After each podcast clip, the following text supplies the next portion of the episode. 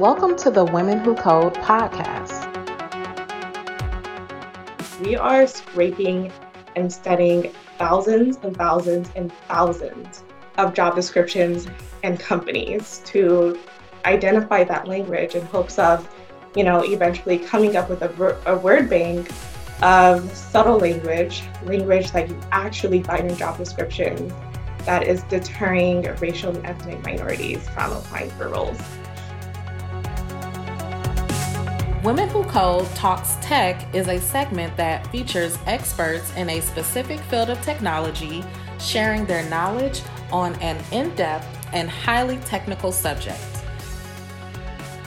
Today, we'll be highlighting the co founders of UInclude, Toshi Ayo Ariel, uh, Danielle Ho, uh, Sonal Patel, uh, this uh, chat will be guided towards the topic of using research and data driven solutions to increase workplace diversity.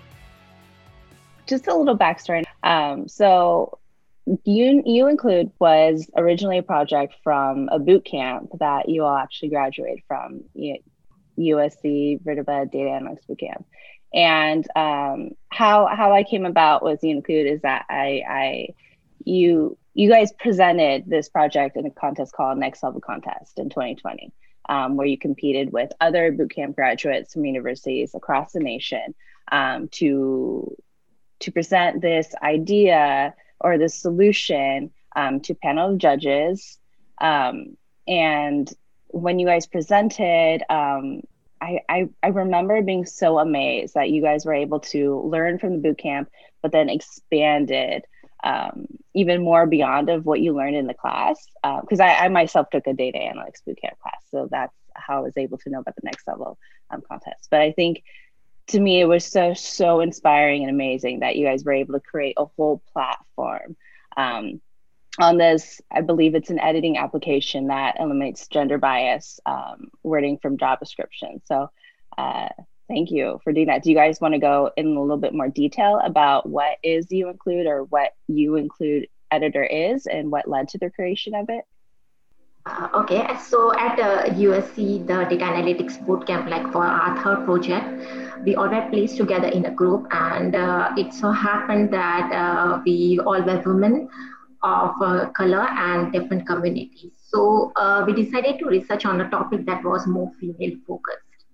So to start, we conducted our own uh, research on women in workforce. And through our research, we found that uh, globally, uh, increasing the female workforce participation positively impacts global GDP and in, increases the GDP growth. So we also found that significant amount of women's productive potential still remains untapped and that women are still an underutilized labor resource around the world. So after a lot of discussion, we realized that well, one way to increase the female workforce participation uh, uh, in the workforce would be by eliminating the use of gender biased wordings in the job descriptions. So uh, as we all know, this is one of the most leading barriers that prevents women from entering the uh, workforce. So after this, our own research on the gender biased wordings validated the need for our tool, the uh, Wonder Woman editor, which is now known as the UInclude editor. Yeah, and to to Sonal's point, this was um this was like a completely chance encounter. Like we were randomly placed in a group. We're all women, and we're like, oh, let's explore something that is like relevant to women. And we were really just expecting to do our project and it turned into us being nominated for this national competition, winning the competition. And actually, one of the judges was um, the person that kind of just really encouraged us to like pursue it further and explore it a little bit more. And so we gave it a lot of thought. And I think one of the reasons that we decided to uh, move forward with it was because we really wanted to bring the um, the topic of intersectionality into the conversation about diversity, equity, and inclusion. Because the reality is that so many people have intersecting identities.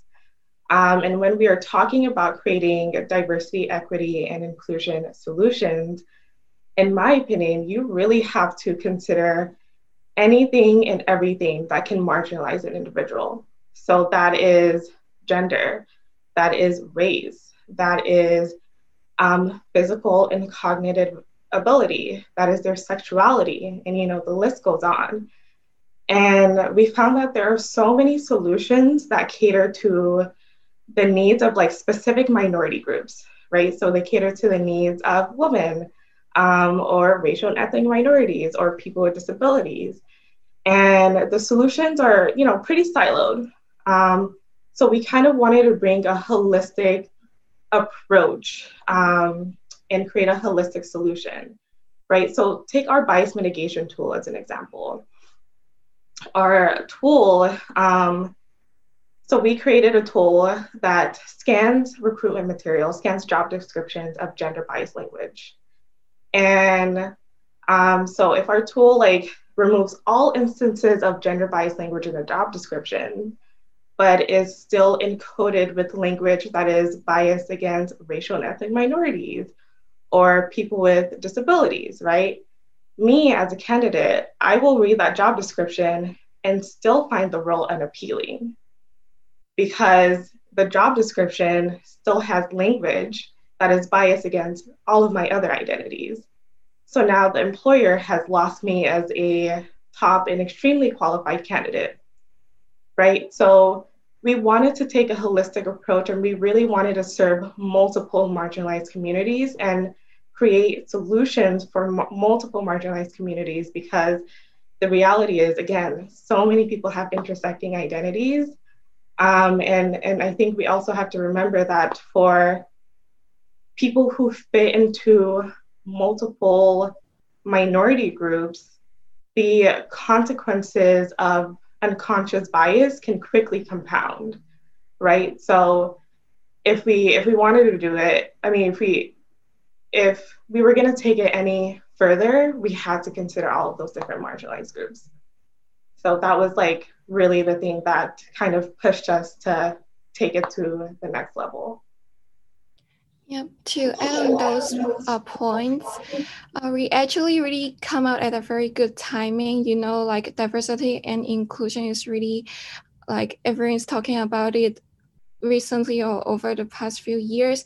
And then and then we know that most of the American uh, enterprises they they will say, oh, they cannot find good uh, diverse talent. So that's why we want to create a tool that help to attract more um, underrepresented group of people, and then so that they don't have the excuse to say that they couldn't find like the uh, people that are good fit. Do you do you have advice for any applicants to avoid kind of this biased language whether it's in a job description or resume writing uh, yes, people have to advise them to use like uh, maybe our tool, the UInclude editor, to write uh, more inclusive job descriptions or resumes. Uh, because our analysis it has proved that the male-dominated industry they tend to use like more gendered bias for uh, male dominant uh, like masculine gendered wordings in the job description and the female dominated industries, they tend to use more feminine wordings. So additionally, uh, also that masculine gendered words are more prevalent across the board.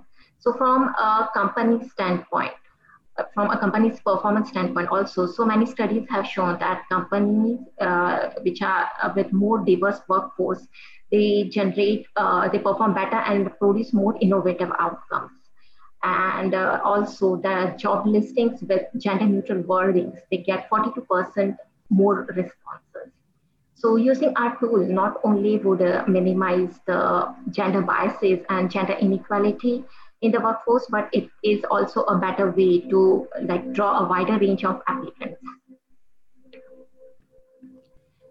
Yep. And then my advice would be try to avoid using superlatives word. Uh, superlatives are, are the form of adjectives or adverbs that shows the greatest degree of comparison. Uh, for example, like words like the best, expert, and professional. Actually, there are a lot of people don't know what superlatives are and the fact that they are actually masculine coded, even people we talk to like they are hiring managers, they don't know about that. So it is better for them to like avoid using superlative first. And then the other advice is to uh, and I would suggest those um, hiring manager try not to be so demanding about job requirements because like we have study shows that like men will apply for a job when they feel they are 60% they meet 60% of the criteria while we, women won't uh, don't apply for a job until they feel like they are 100% qualified for the job. So I would suggest like people trying to be less demanding on on the job requirements, and then and then you can split them into like essential or desired skill sets. So that way you can encourage more female practice uh, applicants.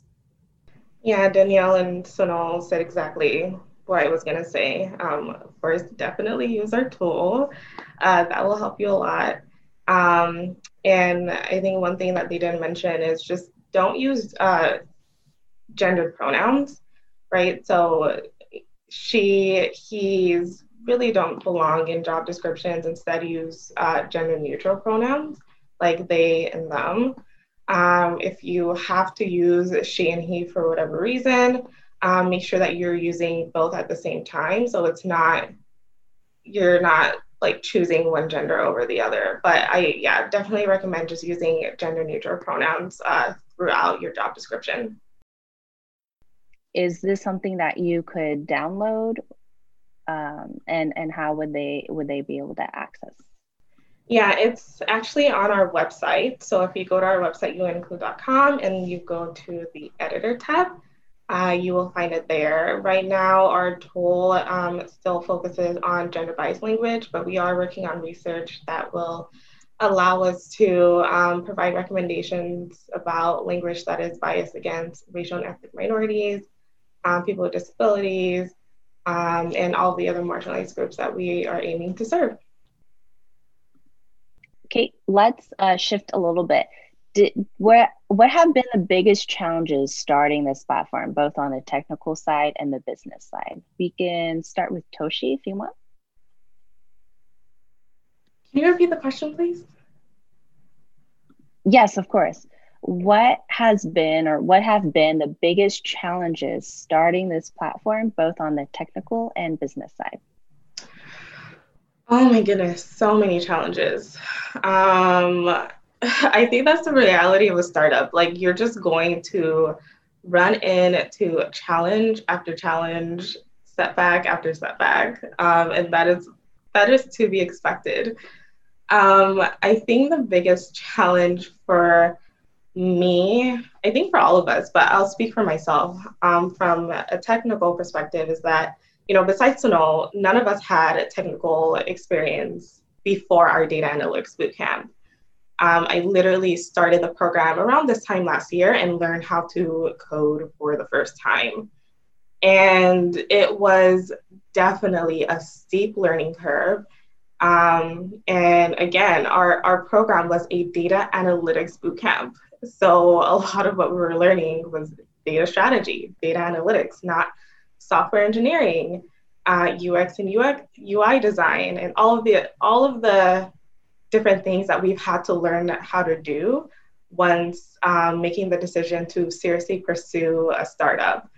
Um, so, yeah, I think the biggest challenge on a technical side has been having to really like stretch our ability and learn other languages that we just don't have, we didn't have experience with before. Um, but also like on a data side too, right? And we, we are doing a ton of research. Um, and we have to like run statistical analyses, do a lot of data scraping, do a lot of like like really deep data analysis. Um, and I, I haven't had experience with any of that to to this extent. Um, so yeah, it, it's just really stretched all of us um, on a technical level. Um, from the business side, I think business is a little bit more intuitive for me just because I, I do have like a business and finance and strategy background. Um, so I, I don't I, I don't experience too many challenges on that end. Um, however, one thing I have learned that I will have to learn is sales. Um, sales is a beast of its own. Like you have to sell when you're doing sales, you have to be pretty aggressive. Um, and and there's like there's an art and science to selling a product and selling a vision and selling a company. Um, and again, something I've never had to do before. So I'm definitely taking like the necessary steps to make sure that when we are ready to sell our product, um, I have like all of the skills needed to make sure that we are selling the best um, as best as we can. So I think that's my biggest challenge on uh, uh, the business side, like just learning how to sell, sell um, our product and sell our vision. Yep, I think uh, Toshe kind of like touched up on every everything, and then like seriously like uh, everything about software development is a very big challenge for us and then one thing to add to that is that um, is about the data collection part so you know in class we all the the instructor will provide us with all the raw data or data file, but in reality, we actually need to collect the data by ourselves. And then we actually scraped like 16,000 job description from LinkedIn, which is like really, really a big challenge for us. Like I have I have like put a computer, like put my laptop to one day, days and nights for it to scrape nonstop working. And then, yeah, and then, and, and then it takes a few uh, trial and errors to really get the call out to scrape all the data that I want. So I think this is one of the biggest trends for me as well. Yes, I would like to echo what Danielle and Toshe said, and to add, like, uh, most challenging for me was like maintaining our confidence and keeping ourselves moving and focused. Even that is challenging. Like uh, to uh, to process uh, in the process of crafting a startup, it requires confidence and willingness to step outside of your comfort zone like uh, as you work to innovate uh, you need uh, to be willing to challenge yourself and grow your vision and it's very rare that the very first version of your product is the best version. So we have to continuously work on that and we have to uh, keep moving keep moving. So uh, and also like differentiating ourselves from our com- competitors right? That that has been also a challenging part but yeah we are doing that.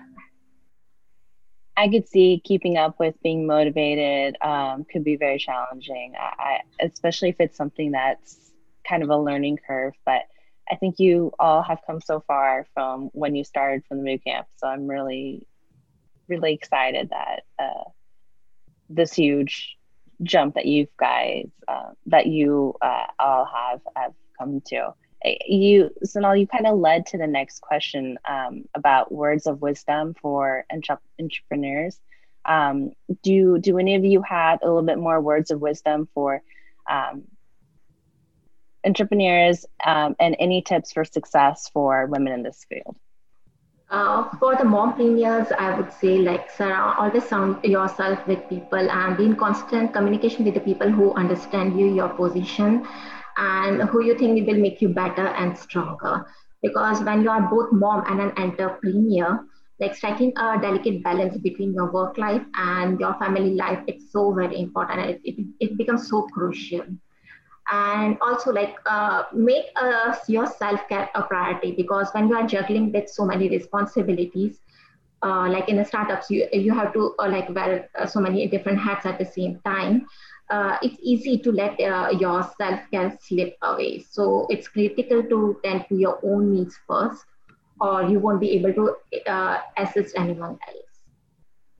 Um, what I was gonna share is that like it's really about like challenging yourself and pushing beyond your own self, and then you discover your um your full potential. Like uh, for me, one year ago, I have never imagined that I will learn how to code or I will work in tech industry because I always feel like, oh, that's not my thing at all. And I always think that uh, only like those um, people who are super smart are capable of like developing a very cool, so- cool software or building a successful startup. But I'm really happy that I took the data analytics bootcamp and uh, learned to code and get on this journey and discover my own potential. Like I do actually call i can call and i can also like build a startup. And then it's really uh, amazing to see like we have come this far and uh, along the journey we got a lot of support by uh, a lot of like great people. And we have the chance to tell our stories share our story with you guys yeah, before I share a piece of advice, I just remembered like another huge challenge that we faced. So I'll I'll talk about that really quickly before going into the next thing. But one thing that we um, were having trouble with initially was identifying implicitly biased language against other marginalized groups. So a lot of the research about implicitly biased language uh, really just relates to like gender bias, right? Um, and then there is like a lot of discussion about language that is biased against racial and ethnic minorities, people with disabilities, people within the LGBTQ community, um, so on and so forth. But the results, like the results of those qualitative research studies, are um, words in, in, in language that are either overtly biased, um, just completely outdated, or insensitive right? So, for example, uh, one research study I read about like racial biased language gave the recommendation uh, to not use words like Negro and colored to refer to Black people, or um, use words like retarded to refer to people who have cognitive disabilities. Um, I feel like most people know not to use those words and that language in general, like in their everyday uh, conversations, let alone in job descriptions. Um, right. So there, there's just like little to no research about like, you know, the implicitly biased words and like the insidious, subtle words that actually deter these other minority groups from applying for roles. Um, and the research paper that we came across uh, by Danielle Gaucher, who's actually on our advisory board now, um, and two other researchers, was really the first research paper that um, kind of studied like implicitly biased language um, in job descriptions and how uh, like the subtle words that we use on a day-to-day basis actually impact appeal and sense of belongingness for women, right? So their research study found that uh, masculine language or like there are certain words that have masculine connotations um, like challenge or dominant. Um, and then there are certain words that have feminine connotations like uh, communicate and help. And again these are words that we use on an everyday basis. And the research study found that um, when a job description is loaded with masculine language it actually impacts appeal and sense of belongingness for women, and women make the decision not to apply for that role. So we haven't seen research like that replicated across all of the other marginalized groups that we are aiming to serve. So we are really like doing the work of producing that research. Um, and that was really big for us, right? Because like we can give our users, our employers uh, that we work with, the recommendation not to use like Negro in their job descriptions or retarded in their job descriptions. But like those are things that people already know not to use. We wanted to provide value beyond that. Um, and so yeah, like we've we've had it's been a little bit challenging, like going through the process of identifying those implicitly biased words, but with the help of Danielle Gaucher, um, we've kind of found our way but Danielle like mentioned it or touched on it a little bit earlier. Like we are scraping and studying thousands and thousands and thousands of job descriptions and companies to identify that language in hopes of, you know, eventually coming up with a, a word bank of subtle language, language that you actually find in job descriptions that is deterring racial and ethnic minorities from applying for roles. Um, so yeah, that's that's a huge challenge, but we are finding our way. We're doing the research, we're doing the statistical analyses, we are launching our own research study, um, taking longer than we would like it to take, but we will get there, and we're sure that the results will be like extremely valuable. Um, but in terms of advice for other entrepreneurs, that was the question, right? Okay. Um, wow, I think I, I mentioned it earlier, but just expect to run into a lot of different challenges and setbacks. Um, when we started, we were just so optimistic. I mean, we were just like so passionate about what we were setting out to do and so like hopeful about what we could achieve.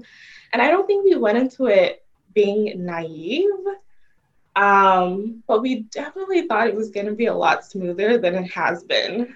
Um, so, you know, we have we have run into uh, different hurdles, but again, like I think my recommendation is just to expect to run into several challenges and like mentally prepare yourself to be able to work through those challenges when they do come. Um, a lot of people provide the, a lot of people say just like have a solid why and like remember your why whenever you run into um, each of those setbacks because that's really what will keep you going.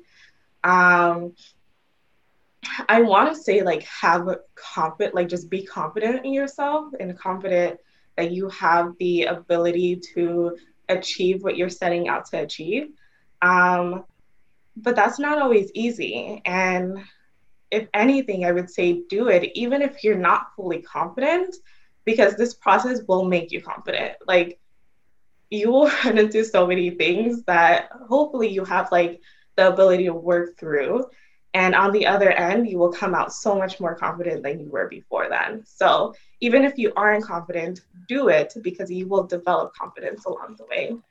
And also just like having a strong team. I mean, Sonal and Danielle are just great. I couldn't ask for a better team. Um, have a strong team that is willing to do whatever it takes to bring the vision to life and cares about what you are producing.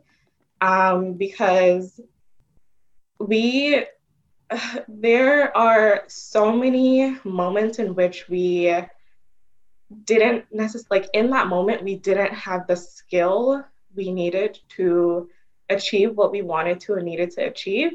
But since we were so motivated to achieve the goal or achieve whatever it was, we did whatever we needed to do to figure it out. Um, and so, yeah, if we didn't have a strong team, if we didn't have a motivated team, if we didn't have a hardworking team, none of this would be would be possible. So, yeah, have a strong team. Um, I would say as well.